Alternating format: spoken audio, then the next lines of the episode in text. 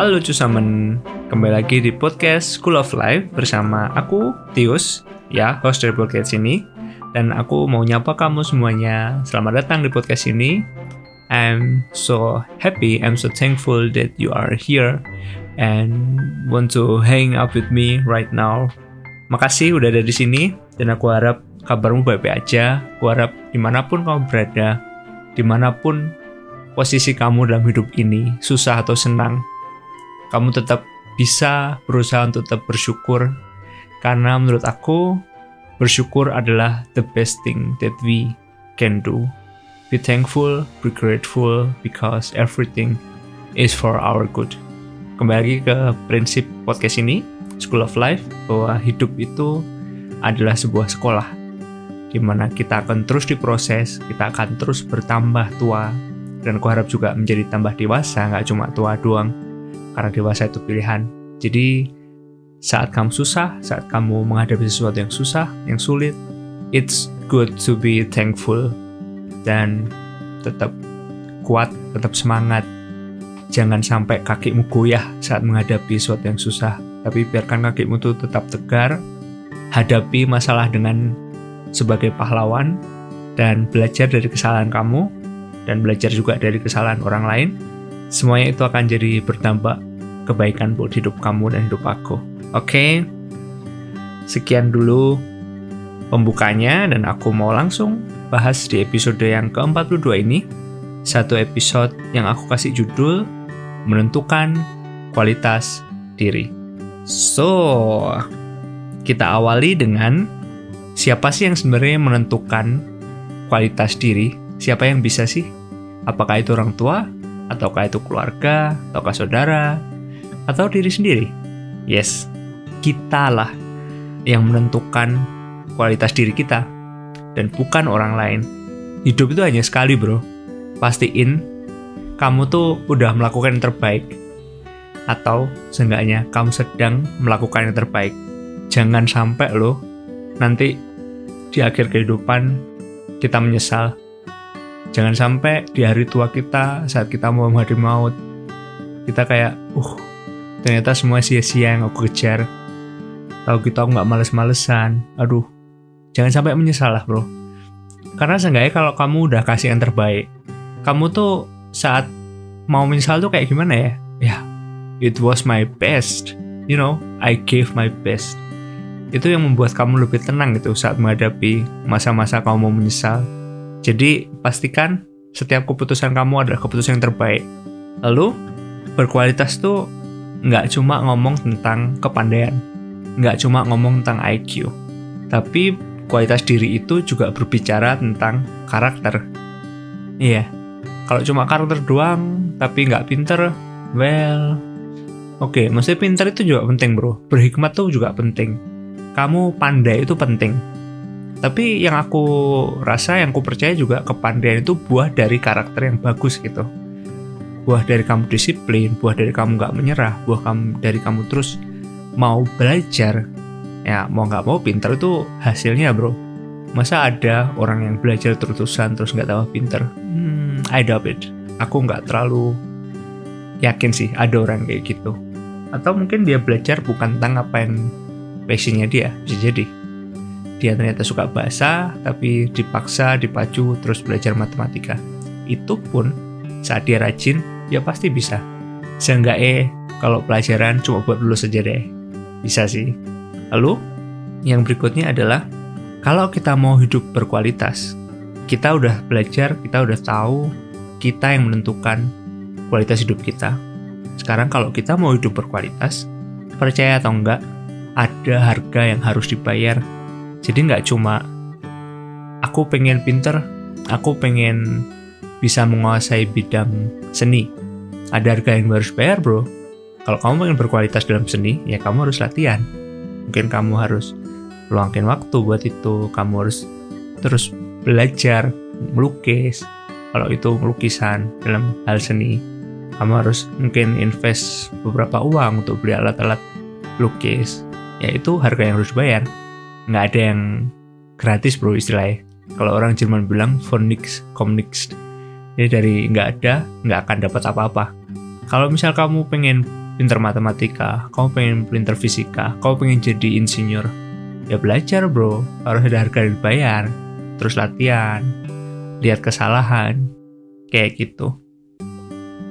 Lalu, aku juga terus di sini kualitas kita itu ngukurnya gimana sih bro? Gini bro, meskipun kita yang menentukan kualitas diri kita, tapi menurutku juga ada satu poin di mana orang lain itu adalah cermin buat kualitas diri kita. Jadi gini, mungkin nggak semua opini orang lain tuh bisa kita tangkap dan bisa kita anggap benar. Ada beberapa opini yang udahlah biarin aja itu kayak nggak nggak pas atau nggak benar atau nggak sesuai dengan apa yang kita lakukan kita rasain gitu. Tapi nggak bisa dipungkiri bahwa orang lain itu adalah cermin bro. Contoh gini, kalau kamu di dalam dunia kerja ya, saat kamu kasih yang terbaik, kamu selalu ngerjain, berusaha tepat waktu, meskipun salah kamu tetap mau bertanggung jawab bukan harus sempurna ya. Tapi ada aku bertanggung jawab aku yang salah. Aku bersihin semua apa yang aku buat salah misalnya gitu. I clean my mess misalnya gitu ya maksud aku. Itu tuh orang tuh bisa lihat kamu bro tetap sebagus apa pun kamu ada orang yang benci kamu haters just gonna hate oke okay? tapi lihat deh kamu kamu perhatiin ada beberapa orang yang mencerminkan kualitas kamu. Ada berapa orang yang kasih feedback sama apa yang kamu lakuin, bro. You are so amazing, misal gitu. Kalau nggak ada kamu, proyek kita ini nggak jalan.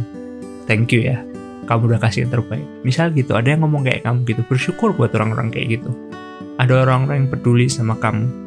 Itu adalah orang-orang yang menjadi cermin buat kualitas hidup kamu. Atau siapa pun yang kasih kamu masukan, kasih kamu kritik, itu adalah cermin dalam hidup kamu. Apalagi kalau kamu sudah berkeluarga, pasti ada satu dua kata yang keluar dari pasangan kamu dan bisa jadi itu sangat mencerminkan siapa kamu. Oke, kita udah bahas bahwa kita yang menentukan kualitas diri kita. Poin yang kedua adalah lalu gimana sih bro cara membuat diri kita ini berkualitas? Aku tulis ada 1, 2, 3, 4, 5, ada 5 poin yang aku mau sampaikan di section ini. Yang pertama, dan menurutku yang paling-paling utama adalah belajar menghargai waktu kamu. Wah, gimana sih bro? Apa hubungannya waktu sama kualitas? Gini bro, waktu itu adalah hidup kamu. Waktu sama dengan hidup kamu bro. Dan pastiin bro, bahwa kamu tuh menghabiskan waktu kamu dengan optimal, dengan benar-benar produktif. Karena gini, Tadi kan kita udah bilang bahwa saat kita mau memperbaiki kualitas hidup kita, ada harga yang harus dibayar. Harta terbesar atau uang kalau kalau kita bilang nilai tukar, alat tukar paling berharga dalam hidup kita itu adalah waktu. Kalau kamu mau belajar jadi insinyur, pakai waktumu untuk meraih itu. Itu adalah tukar yang paling berharga. Jangan sampai kamu sia-siain waktu kamu. Maksudku gini, kita harus seimbang. Kita butuh istirahat, kita butuh sosial, kita juga butuh merawat sebuah hubungan. Relationship it's very important. Cuman kamu yang bisa nilai apakah kamu yang kamu lakuin sekarang males-malesan apa enggak. Apakah main ini 5 jam sehari itu terlalu banyak apa enggak? Sia-sia apa enggak? Kamu yang bisa nilai, bro. Kalau menurutmu itu worth it, hmm, oke. Okay. 5 jam main sehari sedangkan kamu masih punya pekerjaan, kamu punya anak, kamu punya istri, apakah itu benar-benar berkualitas, apakah itu benar-benar udah optimal? Lain dengan waktu kamu masih mahasiswa, kamu masih bisa main. Itu pun juga aku rasa kalau kamu bisa baca, kamu bisa menggunakan waktu dengan sangat-sangat efisien, kamu bisa belajar banyak, bisa istirahat, penting juga buat istirahat. I think it's more than enough gitu untuk menjaga kualitas atau bahkan meningkatkan kualitas hidup kamu, meningkatkan kualitas diri kamu. Poin yang kedua adalah belajar dari kesalahan yang udah kamu buat. Nggak lepas dari kesalahan hidup kita itu setiap hari. Kalau aku udah bolak-balik ngomongnya, kita itu hidup nggak lepas dari kesalahan maksud aku. Sangat banyak banget aspek yang bisa membuat kita tuh salah dalam melakukan sesuatu. Padahal kita tahu yang benar kadang sengaja, kadang juga nggak sengaja. But it's okay bro. Poinnya itu bukan seberapa banyak kamu berbuat salah. Tapi poinnya itu ada pada seberapa bisa kamu belajar dari kesalahan itu. Dan jangan ulangin lagi. Tentu kalau kita udah belajar, gandengannya atau pasangannya kita nggak melakukan kesalahan yang sama. I think it's very important karena belajar itu nggak cuma dari buku doang, belajar itu nggak dari cerita orang doang, nggak cuma dari pengalaman, ya pengalaman itu hubungannya sama melakukan kesalahan dan belajar. Bahkan juga kita melakukan sesuatu yang benar dan kita bisa tetap belajar dari sesuatu yang benar itu. Kita ingat-ingat lagi, ini aku melakukan yang benar gitu. Dalam banyak hal, dalam relationship juga, belajar, dalam pekerjaan, dalam sekolah, dalam pelayanan, kalau kamu melayani, there are many things to learn. Dalam setiap kesalahan, itu ada pembelajaran. Kamu ingat episode episodeku yang lalu-lalu, yaitu mengubah kegagalan menjadi keberhasilan. Yang aku bilang kegagalan itu sebenarnya adalah keberhasilan yang terselubung selama kita mau belajar.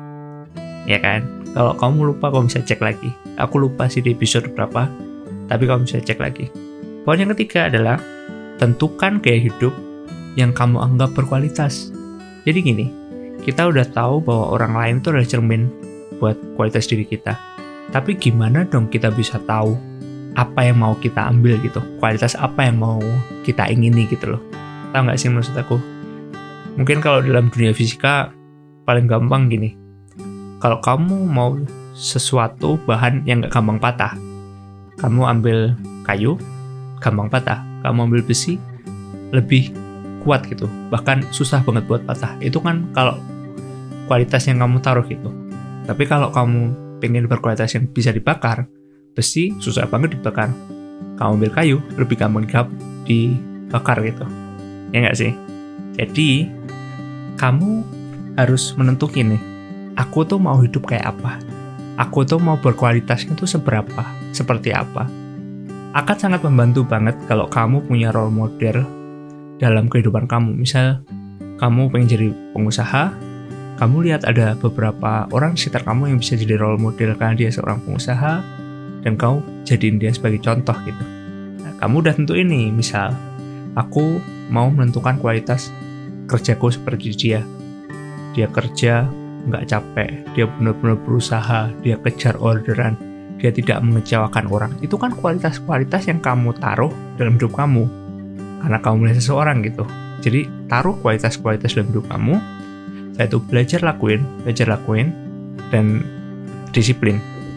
Itu sebenarnya kata disiplin aku taruh di nanti, yang paling akhir tapi nggak apa deh aku taruh sekarang. Jadi kamu yang menentukan gaya hidup berkualitas. Cari dulu kamu tuh mau ngapain. Setelah itu, poin keempat, disiplin dan konsisten. Kita udah tentukan kualitas apa yang kita mau, kejar itu. Dengan cara apa? Dengan cara disiplin, dengan cara konsisten, nggak bolong-bolong. Kalau kamu udah bilang, aku mau terus belajar, aku mau baca buku, ya udah baca buku, jangan sampai bolong-bolong kalau bisa. Tetap semangat. Poin yang terakhir dalam section ini yaitu section cara untuk membuat kualitas diri, yaitu terus belajar. Jangan menyerah. Cari referensi, cari role model, raih. Kalau nggak pas, buang, cari lagi. Jadi push yourself gitu, tetap push yourself. Section berikutnya adalah kendala apa sih yang bisa ada dalam mengembangkan diri atau membuat diri kita berkualitas. Aku catat di sini, musuh yang paling paling besar adalah malas. Kemalasan itu adalah musuh paling besar dalam kita meningkatkan kualitas diri kita. Coba renungin lagi deh, bener nggak sih? Iya, kayak bener sih. Males itu paling susah untuk dikalahkan. But good news, kabar baiknya adalah you are not alone bro. Kamu nggak sendirian. Karena setiap orang itu punya kemalasan. Pasti ada. Kalau kamu tanya satu persatu, bahkan orang yang sudah sukses banget pun, aku yakin ada beberapa fase dalam hidup mereka yang mereka males gitu. Ada kok Aku pun juga ada pernah fase-fase males, terutama di saat aku punya banyak waktu somehow semakin aku punya punya banyak waktu semakin aku males semakin aku punya waktu sedikit semakin aku rajin karena itu mungkin aku masih harus banyak belajar lagi juga. Ya tapi nggak apa-apa. Tetap berjuang melawan kemalasan. Tetap usahakan tetap maju kalahin kemalasan. Dengan cara apa? Disiplin. Nggak ada cara lain untuk menghadapi kemalasan selain dengan disiplin. Push yourself. Kamu yang bisa. Orang lain bisa nyemangati ngasih motivasi tapi tetap kamu yang menentukan mau males atau mau enggak Musuh berikutnya adalah atau kendala berikutnya dalam mengembangkan kualitas diri yaitu kebiasaan lama yang buruk. Ini juga salah satu momok yang susah untuk dihilangin. Memang nggak gampang bro. Kalau kamu udah terbiasa sesuatu, misal kamu mau diet, kamu udah merasa badan kamu gemuk, kamu udah terbiasa makan empat kali sehari misal, atau tiga kali sehari tapi nambah-nambah terus misal. Terus kamu udah kasih tentukan gitu. Bukan berarti gemuk itu jelek ya. Ini hanya kalau misalnya sebuah case bahwa kamu merasa kamu gemuk dan kamu mau kurus. Jadi saat kamu merasa aku mau diet kebiasaan makan harus diubah dong. Kayak hidup yang nggak olahraga harus diubah dong. Jadi olahraga ya nggak sih? Nah kebiasaan buruk yang makan lama yang juga kebiasaan buruk nggak olahraga itu susah banget bro. Susah banget dihilangin. Jadi harus diperangi, harus dimusnahkan. Asik. ya, disiplin. Kuncinya disiplin sih. Oke, di section terakhir menentukan kualitas diri ini aku mau share pengalaman aku dalam atau yang berhubungan dengan kualitas diri. Ya, aku cuma bisa bilang memang susah banget melawan kemalasan. Bahkan ada waktu-waktu di mana aku benar-benar nggak ngapa-ngapain sama sekali aku work from home nggak kerja juga karena banyak banget distraction. Dan aku ngerasa bersalah banget juga selama dua minggu itu aku kerja dikit banget. Dan bahkan males banget gitu nggak buat podcast. Buat podcast juga cuma sekedarnya. Terus nggak bersih bersih rumah. Itu juga aku menyadari bahwa ada hubungannya antara males dan menunda banyak hal gitu. Saat aku males aku juga bertendensi untuk menunda banyak hal juga gitu dalam hidup aku. Hal-hal yang harus aku kerjain itu sangat berkaitan erat kayak dengan kemalasan ini juga bahkan aku harus tiap hari bilang sama diriku sendiri atau memutuskan untuk hari ini nggak malas. Aku buat rencana besok aku mau buang sampah, besok aku mau cuci baju, besok aku mau ini. Jadi aku udah buat plan itu. Jadi besoknya saat aku pulang kerja aku udah tahu harus ini ini, ini sebelum aku nyantai, sebelum aku benar-benar ngerjain yang lain aku udah kasih tahu harus di baju harus ini ini, ini. itu sih. Dan sering banget saat aku males aku nyesel. Ya misalnya tuh datangnya selalu di belakang. Tapi ya nah ya. Es ist halt so man muss einfach damit zurechtkommen. Ya itu emang kayak gitu gitu. Jadi kita harus bisa bagaimana caranya kita bisa mengolah segala kejelekan kita, mengolah ke apa ya? ke negatifan kita. Aku susah banget ngomong bahasa Indonesia nih. Disadvantage atau Nachteile kalau bahasa Jermannya. Kita nggak bisa ngilangin negatifnya diri kita karena itulah yang membuat kita itu kita gitu. Misalnya kamu gimana ya? Kamu suka banget um, lebay gitu mungkin beberapa orang mandang lebay itu negatif gitu. Tapi jujur kalau kamu nggak lebay itu mungkin menurut kamu gitu loh. Kita bisa belajar untuk taruh porsi lebay di mana kita kurangi kita tambah. Kita nggak harus kasih tahu ke semua orang kelebihan kita gitu. Ini contoh yang paling kasar ya. Tapi gini bro. Dalam hal apa pun secara umum kita tuh akan selalu bersama kelebihan kita dan kekurangan kita bro. Jadi the point is bagaimana kita mengolah itu semua jadi kebaikan yang paling optimal buat kita. Contoh, aku seorang yang gampang cemburu. Contoh ya, aku gampang banget cemburu. Dulu apalagi sekarang udah lebih better, jauh lebih better banget. Tapi dulu aku waktu masih zaman-zaman pacaran itu loh, ababil, ABG, labil. Aku gampang banget cemburu. Dan itu ngerusak banget hubungan aku sama pacar aku yang dulu. akhirnya aku belajar dari situ bro aku nggak bisa ngilangin aku cemburu. Aku bisa tahan tapi tetap nggak bisa hilang. Akhirnya aku buat satu gebrakan. Widih aku nggak mau lagi kepoin HP pasanganku waktu itu. Jadi aku pilih untuk trust her on everything she said. Kalau dia bohong ya udah pes gehap atau ya sialnya di aku gitu. Ya udah aku udah percaya kalau aku disakitin ya udah itu harga yang kubayar untuk kepercayaanku dan itu harga yang kubayar untuk hubungan yang sehat untuk kelemahanku I'm okay. Aku bayar harga itu. Gitu bro. Itu salah satu contoh gimana aku mengakali dalam tanda kutip atau memanage kekurangan aku. Kayak gitu Oke, aku harap kamu gak bosan dengerin aku. Mungkin agak terbalik-balik, sorry banget. Kadang-kadang aku susah juga buat ngomong dengan grammar yang bener, yang baik, dengan kata-kata yang bagus.